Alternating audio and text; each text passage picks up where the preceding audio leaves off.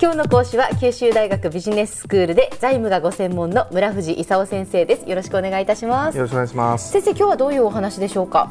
えっ、と今日とね、えっ、と次回の2回にわたって中国の話をしたいと思ってるんですよ。はい。なんでかっていうとね、ええ。あの、えー去年度にあの九州大学でサバティカルを取ってね、はい。1年あの、えー中国とか韓国とかロシアとかモンゴルええ。に行ってたんですよ。ほう。先で生サバティカルって何ですか？サバティカルってね、あの。えー、7、8年大学であの、えー忙しく過ごすとね1年くらいどっかに研究に行ってらっしゃいっていう制度があるんですよ。あのいなかったんですよ1年くええらい。ええ。でつい先週あの本も出しちゃったりしてね。はい。あの東北アジアの真実って本なんですけど、えあの私がちょっといろいろなあの中国韓国ロシアモンゴルあたりを歩き回ってねええ。冒険記っていうか探検記っていうかねはい。あの、えー見て回ったやつ。ええをちょっとあの本にしちゃったっていうやつだって、ああそうなんですね。ご紹介しちゃうんですけどつい。いえいいですよ。出版されたんですね。出版した。んです東北アジアの真実っていうタイトルですね。東北アジアの真実っていうタイトルなんですよ。どこから出てるんですか？ソーシェイセスさんっていうね昔僕のあの M&A アドバイザーの秘密っていう本を出してくれたところなんですよ。はい。これ6冊目なんですけどね。3つの出版社で2冊ずつこれで6冊出したと。よく本書いてらっしゃいますね。23が6だと。いう話なはんですよわかりません で本もお出しになってまあ今日はそのじゃあ中国の話っていうことなんですね。そうなんですよ。ちょっと中国気になってしょうがないんですよ最近、はい。で今日はまずどういうお話でしょうか？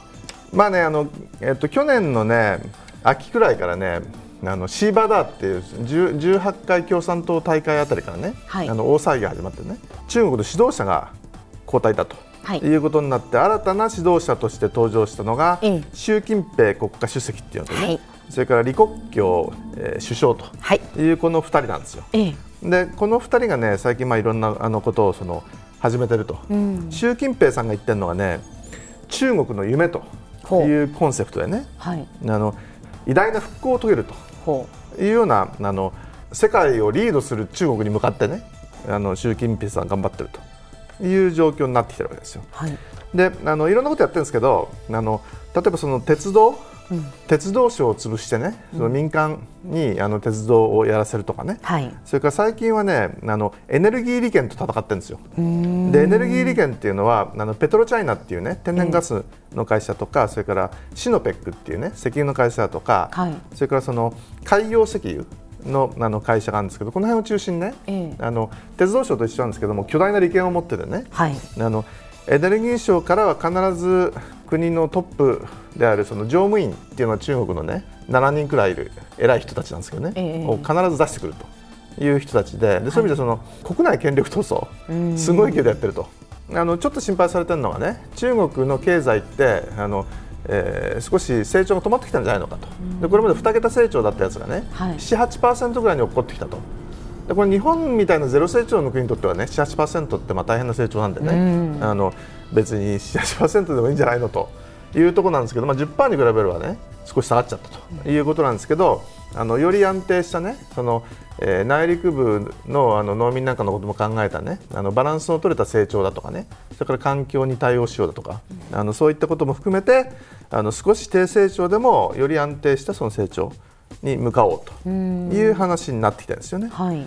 ただその中でねちょっと怪しい話があってねシャドーバンキングっていうんですけども、はいはい。これがねその話す人によってねどのくらいの金額なのかもよくわかんないんですけども、はい。中国が自分でその銀行業監督管理委員会って言ってるのがね、8兆円くらいの話だと、はあ。あ8兆8兆元っていうのは大体130兆円日本円くらいの話なんですけど、ええこの金額何かっていうとね、銀行の金利ってのはすごい低いもんで、はい。中国人っていうのはね銀行の預金にお金預けないんですよ。うん。日本なんかもうほとんどず目に見えないくらいのね金利でもみんな銀行に預金で持ってくるでしょ？ええええ。とこ中国はねあのあんまり銀行預金しないんですよ。うんうん。だけどじゃあ何してるかっていうとねシャドーバンキングのお金の元である利財商品っていうのがあってね、はい。あの預金よりも高い、まあ、預金が例えば3%ぐらいするとねあの、えー利財商品は5%か10%ぐらいの利回りなんで、こっちに預けなさいという話になってそれがあのどこに回っていくかというとね地方政府のインフラ投資で特にその住宅投資みたいなものにね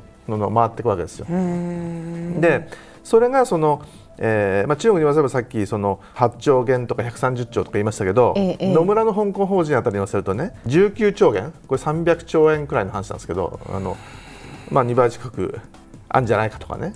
であの他の人に言わせるともっと多いとかね。二十,、二十数兆元元あのあるんじゃないかとかね。はあはあはああ。のまあ、いろんな説があるんですよ、本当にどのぐらいあるか分かんないんだけど、お金があの銀行預金じゃなくてその利財商品を通じてね、地方のその不動産開発に回された結果ね何が起こってるかというと、はい、あのゴーストタウンと言われるね、えー、誰も住んでない夜真っ暗のね、はい、あの幽霊のあの、えー、建物みたいにねすごい高いんだけどなんか、あのあそこには幽霊がいるんでしょうみたいな怪しいゴーストタウンが増え始めたと。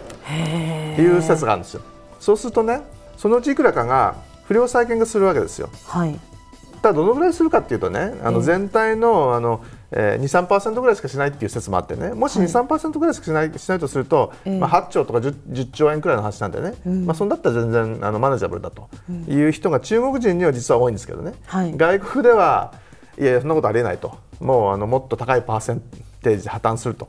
で破綻した時にね一体誰が損を取るのかと。そのあの個人だとか大企業みたいにあの投資した人とかそれから銀行がその金融商品販売するんでね、ええ、銀行が責任を取れとかねそれからその地方政府がそうやってその不動産開発やって地方政府が責任取れとかねその誰が責任を取るべきなのかもよく分かってないんですよ。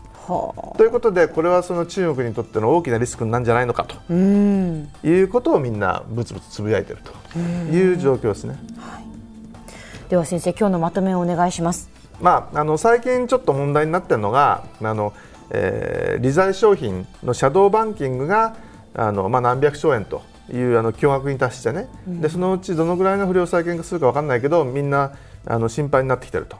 でアメリカでねあのフェデラルリザーブがあの金融縮小に動いてるんでね、はい、あのまあ、いろんなその株価なんかこれから下がるだろうという見込みの中でね、うん、中国政府はやっぱりちょっとシャドーバンキングあの海外でいろいろ非難非難されるんでね、うん、ちょっと心配なんですよ。でその金融引き締めでそのシャドーバンキング対策に乗り出したというところですね。はい今日の講師は九州大学ビジネススクールで財務がご専門の村藤勲先生でした。どうもありがとうございました。ありがとうございました。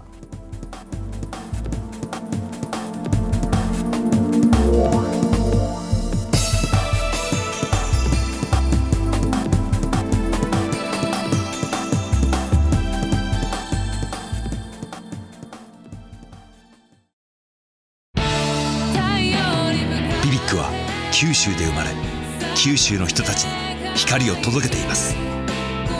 九州のお客様が光り輝くように。それが QTnet の変わらない思いです。